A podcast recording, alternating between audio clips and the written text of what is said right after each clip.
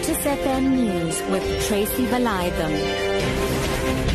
Good afternoon. A South African scientist is leading global research into developing crops that mimic the survival skills of so-called resurrection plants. University of Cape Town professor Jill Farrant hopes that unlocking the genetic codes of drought-tolerant plants can help farmers toiling in increasingly hot and dry conditions. With more than 130 known varieties in the world, resurrection plants are a unique group of flora that can survive extreme water shortages for years. During a drought, the plant acts as a seed. When the sky finally opens, the shriveled plant bursts back to life, turning green and robust in just a few hours. Farrant says farmers are becoming more and more dispirited. Meanwhile, the Mpumalanga Department of Agriculture has set aside over 30 million rand to assist farmers in drought-stricken areas of the province. Many farmers have lost livestock and have been forced to let farm workers go. MEC for Agriculture Andries Gamede says farmers will have to apply for relief funds. 80% of that amount must go directly to assist in terms of uh, animal feed, which uh, will mean that we are going to get food for the animals. Uh, in the majority, it will be cows and, and others. And we think that that will be correct intervention. And the 20% of the amount, we are going to deal with issues of water management. The city of Cape Town has announced plans to boost its firefighting capabilities ahead of the start of the fire season on December the 1st.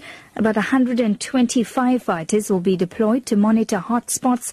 The city has also made available two helicopters, a spotter plane and an additional aerial and sea rescue crews. The South Peninsula suffered one of its worst fires in decades in March. It is suspected that last week's Simonstown blaze was started deliberately.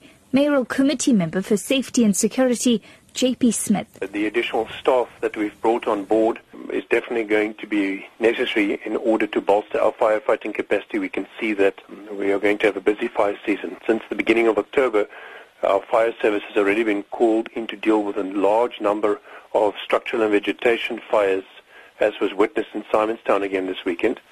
ABSA has confirmed it will not renew its sponsorship of Springbok rugby. It has declined to comment on reports that the slow pace of transformation is one of the reasons for the decision. It is believed that the deal was worth 100 million rand a year. ABSA is also set to end its sponsorship for the 2016 Currie Cup. ABSA has backed the Currie Cup, one of the oldest competitions in world sport since 1985. SARU is reportedly in discussions with First National Bank about sponsoring the Currie Cup as well as the Springbok Sevens team. Meanwhile, Western Cape police have refused to comment further on the Van Breda family murders at Stellenbosch, saying there are no new developments. An axe-wielding intruder attacked the family in January, killing both parents and a son. Siblings Marli and Henry Van Breda survived. Reports say Marli has still not recovered her memory, but she's back at school. The two survivors are in regular contact. The NPA has declined to comment, saying the case remains under investigation. And finally, to wrap up this afternoon, artists in Rajasthan in India have protested after police raided an exhibition which featured a cow dangling from a helium balloon. Officers arrived in the Jaipur Art Summit following complaints that the life-size cow floating in the air was offensive to Hindus. They detained two artists. The BBC's Charles Haviland has more. The artist Siddhartha Kararwal called his life-size effigy of a cow bovine divine. He made it to show the plight of Indian cows that scavenge and choke on plastic bags. But some people complained the cow looked as if it had been hanged and that the model insulted the animal that Hindus revere as a symbol of life and sustenance. While police briefly detained two artists, Hindu activists brought the installation down.